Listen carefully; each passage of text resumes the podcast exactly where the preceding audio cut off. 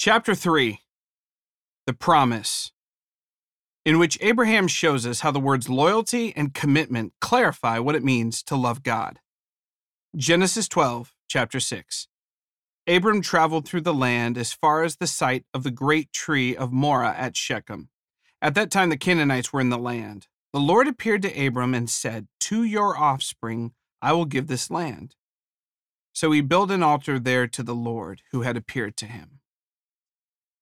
Key lesson Abraham shows us in this moment that loving God means being loyal and committed to Him, even if that means making an altar to God in the land of Baal, even if it costs you.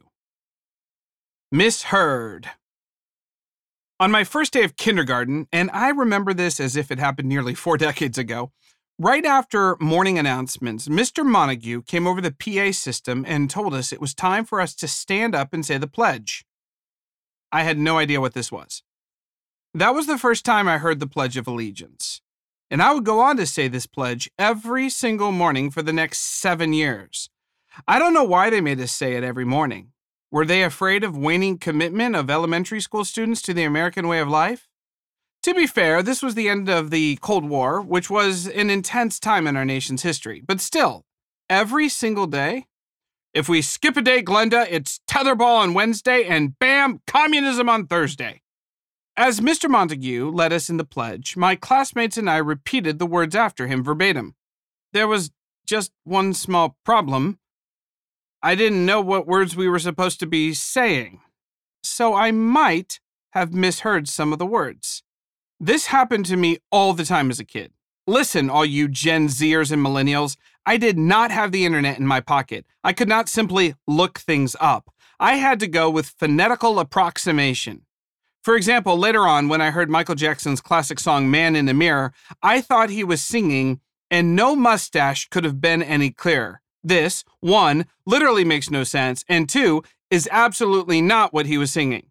Or, later, when I heard Jon Bon Jovi's rock anthem Living on a Prayer, I thought the lyrics were, it doesn't make a difference if we're naked or not, which is one, not true, legally speaking, and two, again, not what he said. This happens to everyone. When my son was about five, I obviously introduced him and his sister to classic 90s music. And the first time he heard C+C Music Factory, he told me he thought the famous opening line was, Everybody's dead now. This, admittedly, makes it a much, much darker song. At any rate, at the risk of having you, dear listener, lose all respect for me, I will now tell you what I thought Mr. Montague and all the teachers wanted us to say each day. I thought the Pledge of Allegiance was I led the pigeons to the flag of the United States of America. The first time I saw the actual words of the actual Pledge of Allegiance printed out, I was like, oh. It suddenly made so much more sense. The actual pledge, I learned, contains no imperatives to lead any birds anywhere. I learned so much in college. I pledge allegiance. Although the Pledge of Allegiance was an ubiquitous and ever present part of my elementary school life, the actual word allegiance is really rare. It's a word we don't use much, but it's a word I think can help get us a great deal closer to understanding the story of Abraham. First, let's get a proper definition Allegiance, noun, loyalty or commitment of a subordinate to a superior or of an individual to a group or a cause. So, our working dictionary definition is that loyalty plus commitment equals allegiance. As we'll see in this story, Abraham moves from being either vaguely untethered religiously or perhaps devoted to other Mesopotamian gods to being deeply committed and deeply loyal to God. And the story shows us that this deep commitment and loyalty is a key marker of what it means to love God, or love anyone, really. But first, let's see the pattern from the story. Here's how things go. Phase 1, Genesis 12, 1 to 7. As we discussed in the previous chapter, the call of Abraham is a key moment in Abraham's life. God appears to Abraham, telling him to leave his family in Haran, and God promises that he will make Abraham into a great nation, that his name will also be great, and that somehow all the nations and families of the earth will be blessed by him. Abraham does what God says, goes to Canaan where they worship Baal, and Abraham's response is to build an altar to the Lord. Genesis 12:7. The Lord appeared to Abram and said, "To your offspring I will give this land." So he built an altar there to the Lord who had appeared to him. Phase 2, Genesis 12. Abraham's in the land of Canaan and finds a nice spot in the hills. Abraham then builds another altar to the Lord and calls upon the name of the Lord. Genesis 12:8. From there he went on toward the hills east of Bethel and pitched his tent with Bethel on the west and Ai on the east. There he built an altar to the Lord and called on the name of the Lord. Phase 3, Genesis 13, 3 to 4. Unfortunately, there's a famine in the land, and Abraham promptly goes into Egypt, where the Nile River would have likely made food security better. Things don't go well there. More on that later. And after a few brushes with death, Abraham gets kicked out of Egypt. He repents and goes back to Canaan, right back to that altar he'd built. There, Abraham calls on the name of the Lord again. Genesis 13:3. From the Negev, he went from place to place until he came to Bethel, to the place between Bethel and Ai, where his tent had been earlier, and where he had first built an altar. There, Abraham called on the name of the Lord. Phase 4, Genesis 13. God shows up again. There's a small conflict with Abraham's nephew Lot, where their herds are so large that the land can't support them, and bickering breaks out between the herders. Abraham, wanting peace, agrees to give part of the land to Lot, who, after that terrible experience of famine in Canaan, chooses the lush, green plain. Abraham takes his family tribe and animals, and God appears to him, this time telling him, All the land that you see, I will give to you and your offspring forever. Come on, tell me you don't hear Mufasa saying to Simba, Everything the light touches is yours. Abraham's response is to build an altar to the Lord, Genesis 13, 18. So Abram went to live near the great trees of Mamre at Hebron, where he pitched his tents. There he built an altar to the Lord. So, what's going on here? There is a lot of altar building and a lot of calling on the name of the Lord. What's up with that? Abraham is changing in some radical ways. The four phases I just mentioned, when Abraham is building altars and calling on the name of the Lord, are outer signs that something inside him is changing. Abraham's deepest commitments and loyalties are shifting. This is a good part of what it means to love God. Your commitments and loyalty shift. In fact, it's one of the things that Abraham is celebrated and remembered for throughout the rest of the Bible by other writers of Scripture. You gotta have faith, faith, faith. In the New Testament, the Apostle Paul refers to Abraham multiple times as the father of the faith. In fact, in one section in Galatians, Galatians chapter 3, Paul uses the word faith four times regarding Abraham. Listen to these verses Galatians 3 7 through 9. Understand then that those who have faith are children of Abraham. Scripture foresaw that God would justify the Gentiles by faith and announce the gospel in advance to Abraham. All nations will be blessed through you. So those who rely on faith are blessed along with Abraham, the man of faith. Clearly, Paul holds Abraham's faith in high regard. And the faith of Abraham is something we should try to emulate. It's part of Abraham's spiritual lineage and a source of blessing. It's clearly important, but I'm going to be honest here. I don't know what it means. And I don't think the English language helps us much here. The English language doesn't have a verb form of the word faith, so we have to use a different word like believe or add a verb, have faith. It really is confusing and muddy. Sometimes faith is used as a verb, as in, I have faith in God, which is usually meant to suggest that a person believes in something or sometimes very strongly. But people also use faith as a noun, as when they're talking about their particular religious beliefs, as in, my Catholic faith guides me. In other times, it's used as the object of a prepositional phrase, like when people say, Are you a person of faith? It doesn't help that our modern usage of the word faith is even more muddied. For a long time, I thought the word faith meant trying really hard to believe something you know probably wasn't true. The most manic example of that I have is the 2007 2008 Golden State Warriors, who were termed the We Believe Warriors. The team caught fire at the end of the regular season, winning 16 of their final 21 games. They clinched the eighth and final spot in the West on the last day of the regular season, and this never back down, tough as nails Oakland strong team defeated the number one overall seed in the playoffs, the Dallas Mavericks, in a stunning upset. my friends started talking crazy talk saying, we can go all the way, man. And I was like, uh, no, that's not how the NBA works. The We Believe Warriors lost in the very next round of the playoffs 4 1 because um, they weren't very good. In this way, the word faith means the opposite of reason and the examination of evidence. You believe something in spite of the evidence. I believe the Warriors will win. They're not going to, you stupid head. Is that what faith is? Believing something improbable against all evidence and all odds? Another connotation of the word faith is to, quote, believe something to be true. In religious circles, this is often how the word faith is used, like, I have faith in Jesus. And that means something very similar to, I believe that Jesus is actually God. What's fascinating is that in that definition, is that faith is nearly always juxtaposed and contrasted to works or doing something. It's only about believing, a mental assent to a series of truths. Paul writes that the righteous will live by faith, which I was told meant that when you die, if you believe the right things, then you will be accepted by God. He has a scanner like at a grocery checkout aisle, and he scans your brain for a particular set of beliefs. The right answer, and if you believe it, then you're all good. But Bible translators tell us that the English word faith is a cognitive word used to translate a Hebrew word aman and the Greek word pistis. The trouble is that these are words whose semantic range is larger and more expansive than merely mental assent.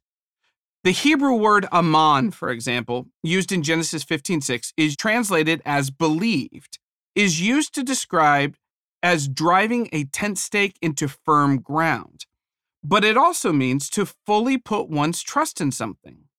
This word is used roughly 110 times in the Old Testament. And in a sense, Abraham has driven the stake of his life into the ground of God, knowing it will hold. This is trust and loyalty to God.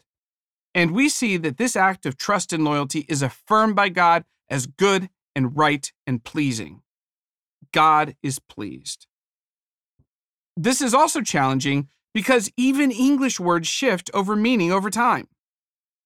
As the comparative religion scholar Wilfred Cantwell Smith pointed out, when the King James Bible was printed in 1611, to believe meant something very different than it does now. It meant something like to hold dear. Smith, who died in 2000, once wrote this, which I think gets to the heart of it. Here's what he wrote Quote, the affirmation, I believe in God, used to mean, quote, given the reality of God as a fact of the universe, I hereby pledge to him my heart and soul. I committedly opt to live in loyalty to him. I offer my life to be judged by him, trusting in his mercy. Today, the statement, I believe in God, may be taken by some as meaning, given the uncertainty as to whether there is a God or not as a fact of modern life, I announce that my opinion is yes. End quote. That's a big difference. Words change and shift over time. And it seems to me that both the Apostle Paul and the implications of the story of Abraham in Genesis are much closer to that first meaning. As I learned every single time I had a crush on a girl in high school, there is a world of difference between acknowledging someone's existence and being loyally committed to them in a relationship. For Smith, the word faith has the implication of not only trust, but also loyalty to God. So, with all that in mind, let's go back to Galatians 3 and take Paul's words about Abraham and do a little bit of linguistic expansion. Again, because of the much larger semantic range of these translated words. Galatians 3, verses 7 through 9. Understand then that those who have trust and loyalty in God are children of Abraham. Scripture foresaw that God would justify the Gentiles by trust and loyalty and announce the gospel in advance to Abraham. All nations will be blessed through you. So those who rely on their trust and loyalty are blessed, along with Abraham, the man of trust and loyalty to God alone. Understanding that the word faith means both trust and loyalty allows Abraham's actions, building altars and calling on the name of the Lord, to make far more sense. Again, these are exterior markers of something that's going on inside of Abraham. His loyalties and commitments are shifting. Abraham is shifting, and these altars are proof. Big idea one Abraham built an altar to show that his life had been altered. see what I see what I did there? The word altar is used 389 times in the Old Testament, and the word offering, which is almost always what goes on an altar, is used 689 times, making it one of the 20 most used words in the entire Bible. Altars were common in Abraham's world and were widely used in the ancient Middle East. Archaeologists have found many Canaanite altars, both smaller ones with small field stones, and later larger ones built with brick of course, and they've been excavated dating back to not only the time of Abraham, but also many centuries before. But the function of the altar shows us something. Altars commemorate sacred moments and sacred places. Altars were often frequently built in the ancient world to signify a sacred space. According to archaeology, all temples in the ancient world had altars, although not altars were built in temples, linking altars to the worship of gods. Sometimes these sacred places are called, quote, thin places, unquote, or a high place to designate that the line between heaven and earth is pretty thin. In the last chapter, we heard about the call of Abraham in Genesis 12, where Abraham has an encounter that's more than thin. Heaven and earth aren't pretty close, they overlap. The spiritual realm, what the Bible often refers to as the unseen realm, breaks through into Abraham's reality like the Kool Aid man through a living room wall. Just imagine this interruption. This is average Abraham going about his average Mesopotamian daily business, and suddenly he is visited and talked to by a supernatural deity. This is not something that happens every day. Abraham follows this God's detailed instructions, and then Abraham has another encounter with this God. Genesis 12:6. Abram traveled through the land as far as the site of the great tree of Moreh at Shechem. At that time, the Canaanites were in the land. The Lord appeared to Abraham and said, To your offspring, I will give this land. So he built an altar there to the Lord who had appeared to him. Sometimes an encounter like this in the Bible is called a theophany, which means an appearance of God or a visible manifestation of God to humans. And the Hebrew language is helpful here to make sense of this. If you'll notice, I read the word appeared twice. The first word appear in the Hebrew is the word yara'ah, which means to reveal. The second word appear is the Hebrew word nir'ah, or to appear, or to be visible, or to seen. In this encounter in Genesis 12, something is revealed to Abraham that he did not know before. Something about the future, something about his future, something about ultimate reality. In this encounter in Genesis 12, something is made visible to Abraham too. The unseen realm burst forth, the world of God space, invading Abraham's average, dusty Sumerian life.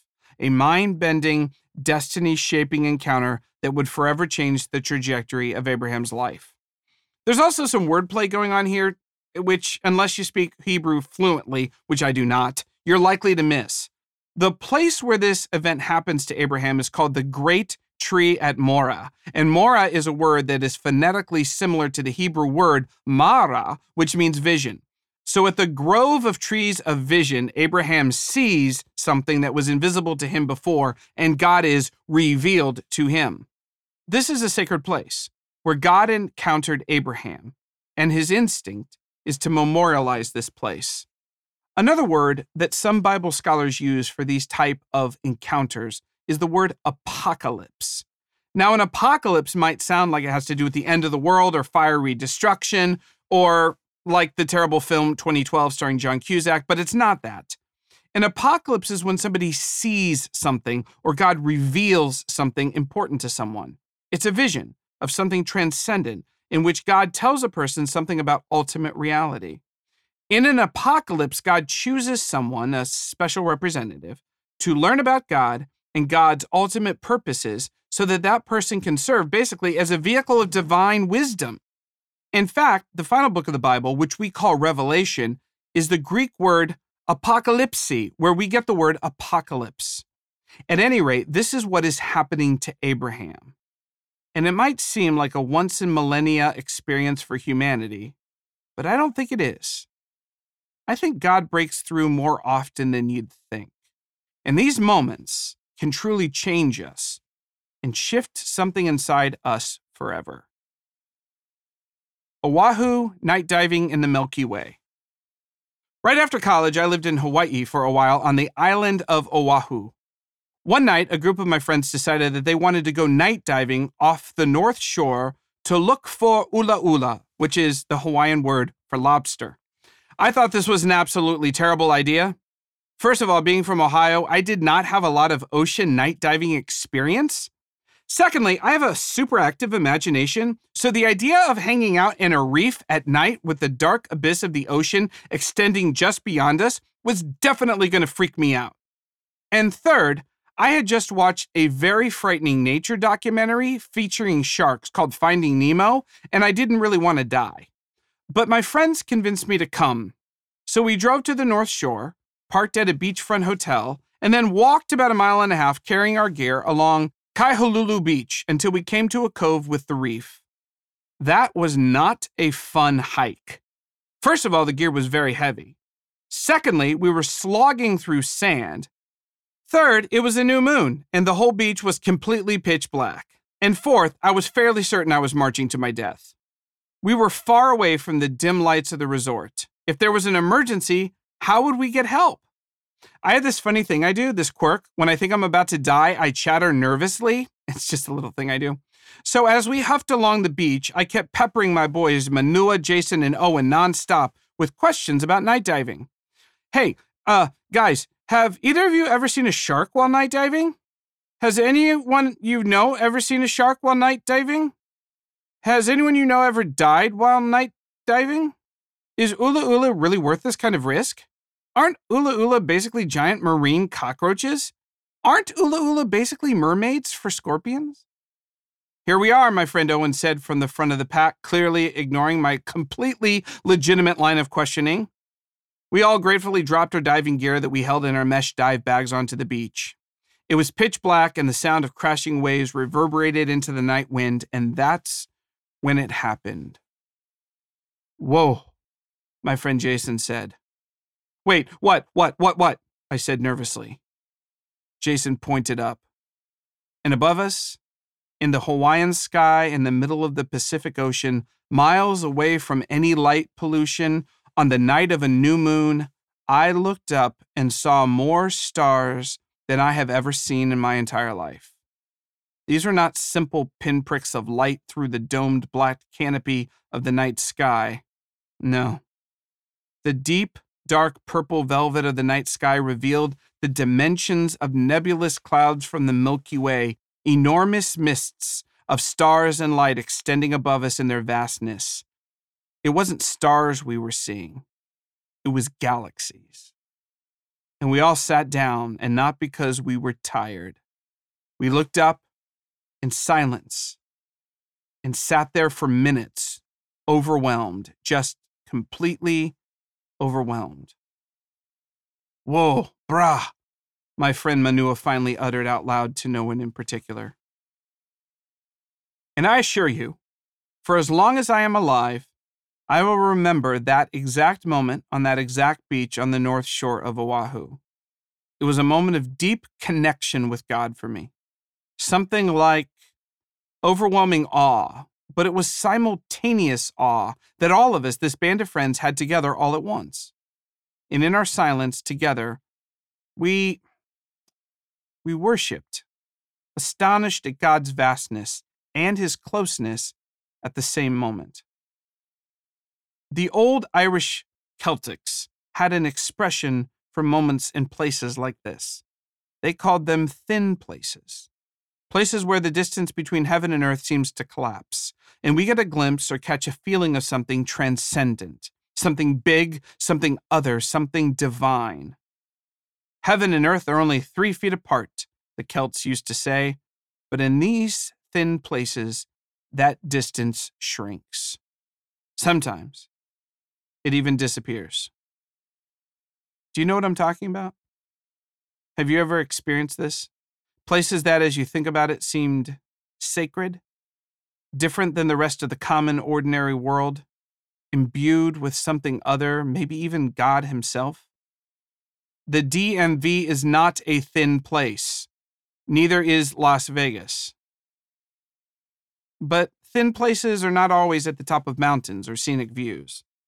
Sometimes, even common places can be thin. Sacred places and common places.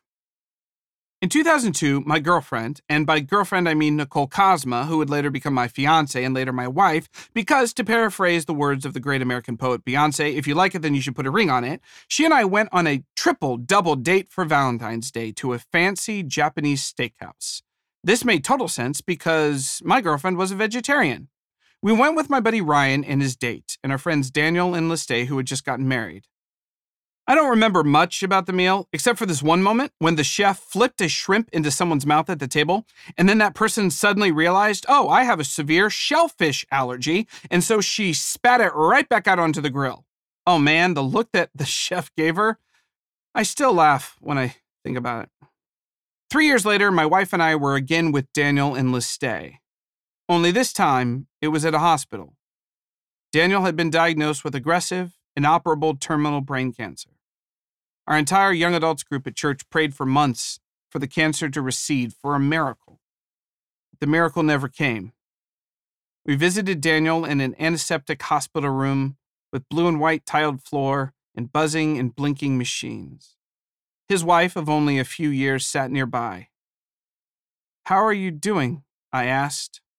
It was a stupid, stupid question. And for a second, I thought the sadness would break all of us. But Daniel laid in his bed, thin, his head shaved, his face beaming. God is so good, he said. And then he began to describe all the ways God loved him and served him and helped him in the previous week, in the previous month, in the previous year. I was speechless. That reminds me of a song, Nicole said. Do you remember it? How great is our God, she sang weakly through her tears. And Daniel, who loved music, closed his eyes and sang that familiar chorus, his frail, dying body somehow brimming with joy and life. I will remember that moment forever, too.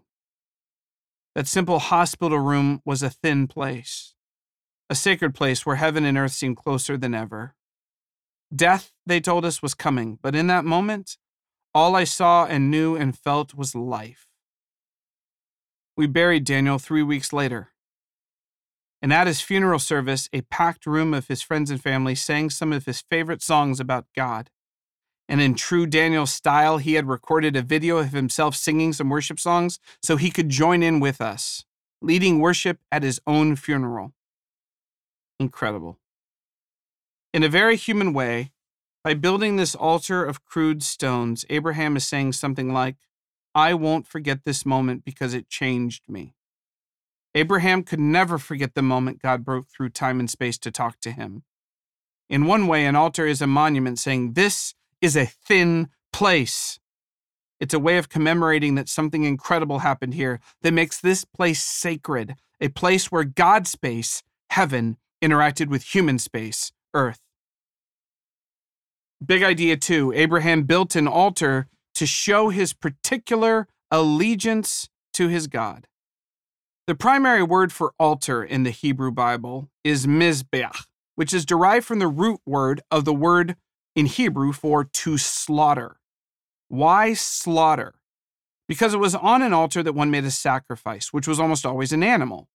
Altars were about the worship of a deity, and worship always involves giving the deity some sort of sacrifice, something valuable. This is not something unique to Abraham. We see sacrifice in the Bible all the way back to Genesis chapter 4 with Cain and Abel, and undoubtedly, Abraham's culture would have had lots of altars and lots of sacrifices. The offering of sacrifice answered the universal human need to present an offering to the deity as a gift and as a show of humility, submission, or even offering of repentance to gain forgiveness. The very first time we see the word altar in the Bible is a few chapters earlier, after the flood waters receded and Noah's ark comes to rest on the top of Mount Ararat. One of the first things Noah does is build an altar and sacrifice some of the animals. This offering on Noah's altar was not only a symbol of a theophany, that moment when God told Noah about the future and directed him to build an ark. In this case, it also seems to be an offering of thanksgiving and devotion. But if you think about it, Noah's act of devotion was in itself a response to God, appearing to him and helping him and his family survive the flood. God had already shown devotion to Noah and his family and the giraffes, etc., etc. Noah was just responding.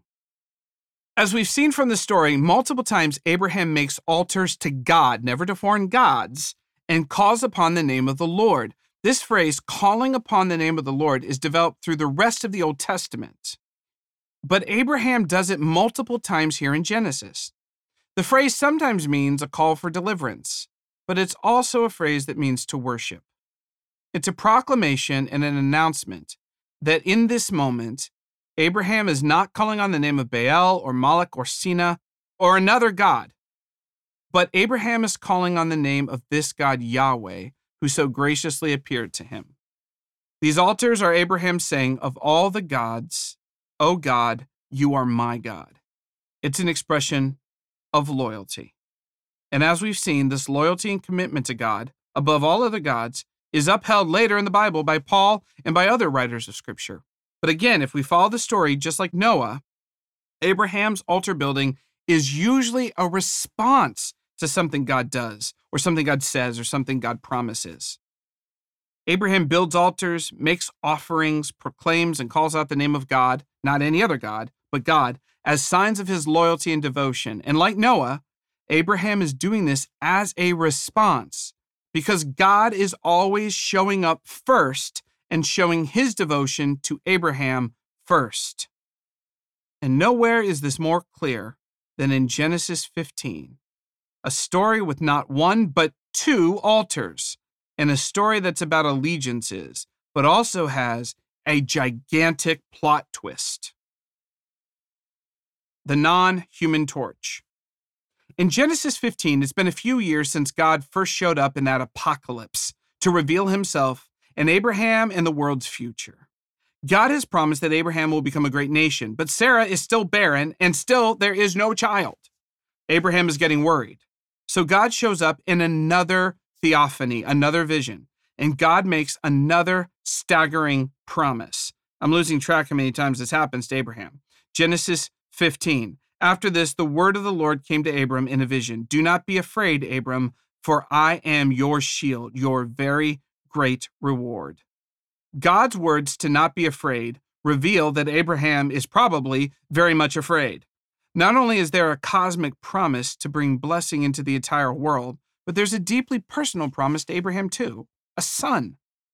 Abraham is grateful, but reminds God ever so gently that, um, I don't have a son yet, and that the person set to inherit his stuff is one of his servants.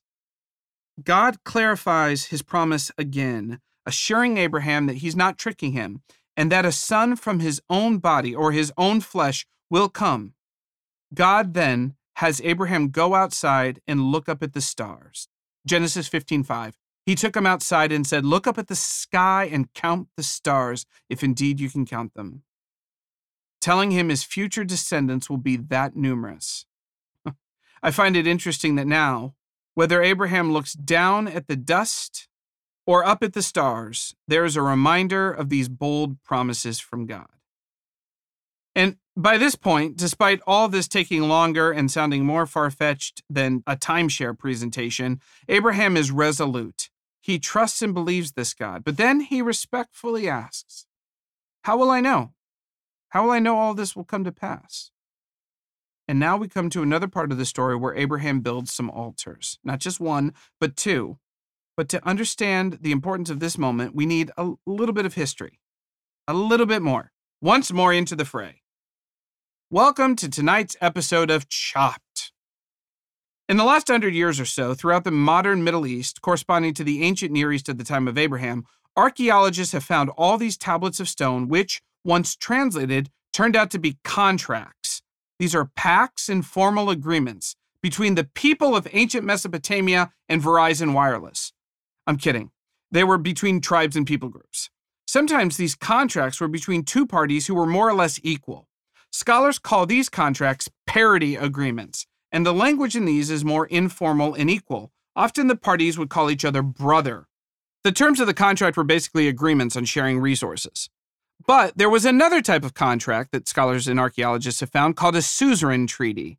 The word suzerain means lord or ruler. And these were between two parties where one was dramatically more powerful or wealthy. In those contracts, the language was more formal. The parties were referred to as lord and son to indicate the power gap. The terms of the contract were much more stark. One person or group pledged loyalty to the suzerain as a vassal, basically a slave, in exchange for protection and provision. Keep in mind, the less powerful party had to swear exclusive allegiance to the ruler or lord. A vassal cannot have two rulers or two lords. Just like an NBA player can't have two teams, it doesn't make any sense. You swore exclusive allegiance to one ruler or one lord. Then, to seal this treaty, the weaker party, who had the most obligations as the vassal, would go on what's called a covenant walk. There would be two altars built, and then an animal would be killed, and the parts of that animal and the blood from that animal would be placed on each altar. Then the vassal, the servant, would walk between the two altars to seal the covenant with the more powerful party. Forget signing a document with a pen. Apparently, the act of dividing the animals and walking through the parts was an ancient form of contractual agreement. It was a way of saying, if I break my covenant, May what happened to these animals happen to me. This was a very strong form of a loyalty oath. And with that information in mind, let's take a look at what's going on in Genesis 15. Genesis 15 9 says, So the Lord said to him, Abraham, Bring me a heifer, a goat, and a ram, each three years old, along with a dove and a young pigeon. Abram brought all these to him, cut them in two, and arranged the halves opposite each other. The birds, however, he did not cut in half. So you see what's going on, right? This is a covenant walk. God and Abraham are going to seal the deal. So, before we go any further, I'm going to give you a pop quiz. What kind of treaty or covenant is this? Is this a parity agreement between two equal parties, or is it a suzerain treaty between a powerful lord and a servant vassal? I'll give you a second to lock in your answer. Okay, that's right. It's obviously a suzerain treaty because nobody is an equal partner with God. Nobody not Tom Brady, not Tom Cruise, not even Oprah. This is a suzerain treaty. So who's going to be walking through the two altars? Well, it would be the weaker party to show his allegiance, his ultimate allegiance to God. And that's where the story is headed. Abraham's going to show his allegiance to God through another altar. He's going to be under the covenant curses too if he breaks his promise. But then these vultures show up and there's Abraham without a shotgun, and he has to shoo the birds of prey away. And this is difficult work. And he gets tired and he falls asleep before he can even go on the covenant walk. And then something incredible happens in the story. Let me read it. Genesis 15 12, and then I'll skip forward to Genesis 15 17. As the sun was setting, Abram fell into a deep sleep, and a thick and dreadful darkness came over him. And when the sun had set and darkness had fallen, a smoking firepot with a blazing torch appeared and passed between the pieces. And on that day, the Lord made a covenant with Abram. Listen to that last part. When the sun had set and darkness had fallen, a smoking firepot with a blazing torch appeared and passed between the two pieces. Who is going on the covenant walk in this story? Who is promising death if he breaks his promises and oaths? Well, it should be Abraham. But who is it? Well, it's a floating torch. Who's going on the covenant walk? It's not Abraham. Astonishingly, it's God himself. God is the one making the promises. God is communicating to Abraham that he, as God, as ruler, as the more powerful party, he himself will bear the penalty if he breaks his promises. God is swearing unto death that he will be devoted to Abraham and will keep his promises to bless him. Now, that for sure would have shocked and surprised Abraham. Nobody in the ancient world would have expected those kinds of promises from the more powerful party. But what happened next must have simply astonished Abraham because the ceremony ended. It ended. Abraham was never required or asked by God to go on the covenant walk. Abraham didn't have to go on the walk, he didn't have to promise anything. This was unheard of. For the servant or the vassal not to have to make the formal pledge of loyalty and allegiance, it was unheard of for the vassal not to put himself under the curse of the covenant if he broke his pledge. Author and pastor Tim Keller, reflecting on the story in Genesis 15, wrote this quote, Abraham knew what it meant, though he didn't see how it could be. It meant God was making the promise for the both of them, and that he was taking the curse of the covenant on for both of them. And what he was doing was he was saying, Not only will I be torn to pieces if I don't keep my promise, I'll be torn to pieces if you. God knew that Abraham, like all of us, was going to make some mistakes along the way. There'd be times when Abraham would make the wrong turn or make a boneheaded decision. And in this moment, Abraham heard a promise he'd never even considered was possible. A God was making a solemn oath of allegiance to a human upon penalty of death. What? Now you see why Abraham was willing to give his total allegiance to God, because God had given it to Abraham already. This is what love is. This is love. This kind of reciprocity, this give and take, that's the way love works. Abraham is doing this not because he's being bribed or bought, but because it's the way love works. We've all seen something similar to this. I know I have. Accidental love. On the day of our one year anniversary, Nicole and I got a call from our friend Sager telling us that our friend Ryan, from the Japanese steakhouse story I mentioned earlier, had been in a terrible motorcycle accident on the way to work that morning. As our group of friends rushed to get information and get to the hospital, a dread sank in over us. The doctors are saying it's bad, Sager told us, like really bad. We drove to Stanford Hospital, got out of the car, and hurried to the lobby where we saw our friends huddled together. What's going on? I asked. They're operating on him right now, Sager said. We'll know in a bit when Michelle comes out. Michelle? I said. Yeah, Sager said. She's been in there with the doctors this whole time. This surprised me a bit. Michelle was Ryan's kind of new girlfriend. They had met about seven months earlier at his New Year's Eve party and started dating shortly after that. Now, I had been friends with Ryan for a while, and I watched him go through a litany of girlfriends. These relationships always seemed to flame out pretty quickly.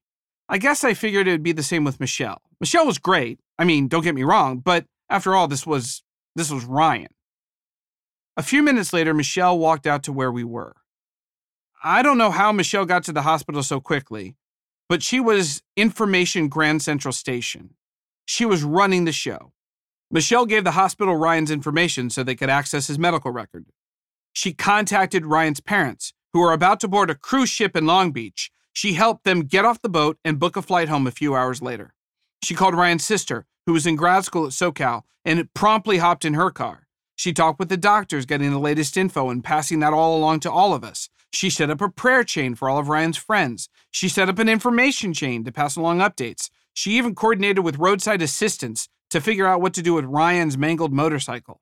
And when the doctors made the difficult decision that they had to amputate Ryan's leg just below the knee, she was the first person they told. In short, Michelle snapped into code red, like a full Monsters Inc. level 2319, turning chaos into order, forming information chains, and taking care of nearly everyone and everything. The doctors were not able to save Ryan's leg, but they were able to save his life on that operating table, thanks in large part to a trauma surgeon and an emergency room nurse that just so happened to be driving behind Ryan at 7 a.m. on a Saturday morning on an otherwise empty highway. They saved his life. And that night, Michelle emerged into the lobby where we waited.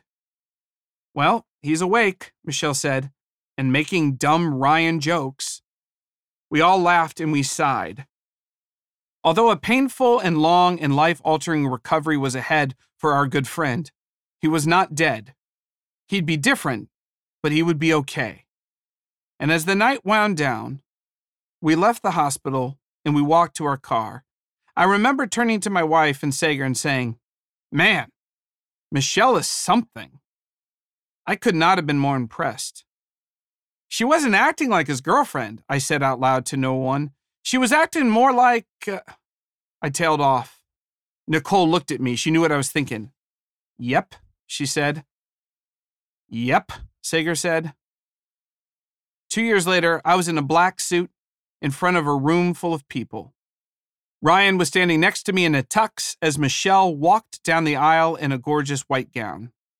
It was the first wedding I ever officiated. And I think I did it okay because it stuck 15 years and counting. At the risk of sounding completely heretical, I wonder if that experience wasn't somewhat analogous in a small, small, minute way to what Abraham experienced.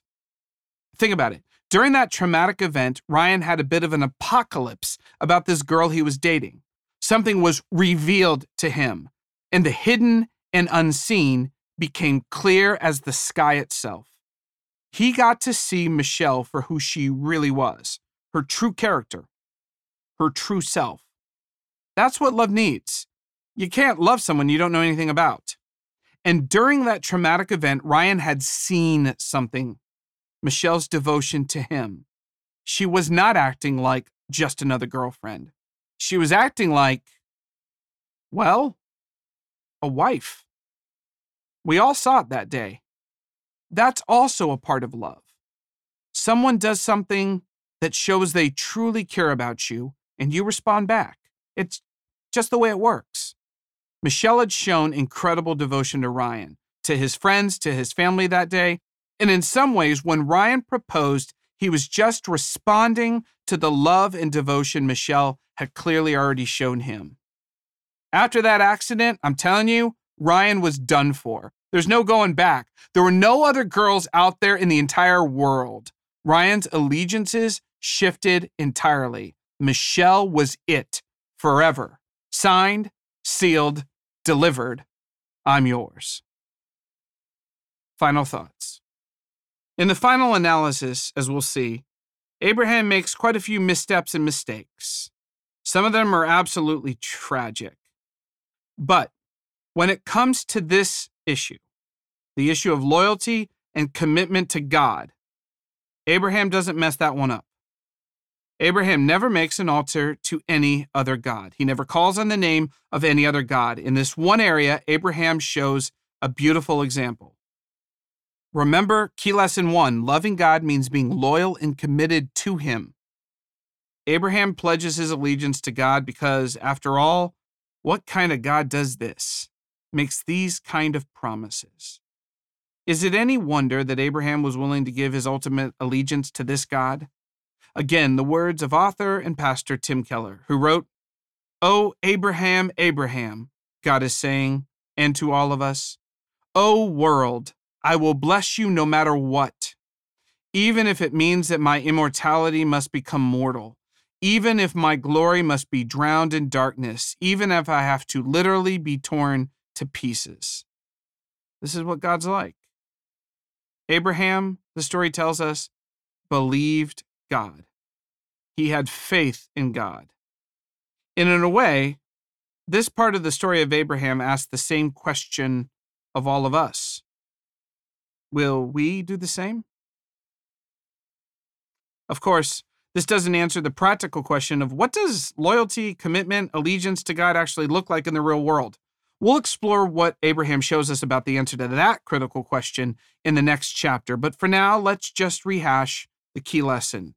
Abraham shows us in this moment that loving God means being loyal and committed to Him, even if it means making an altar to God in the land of Baal, even if it costs you.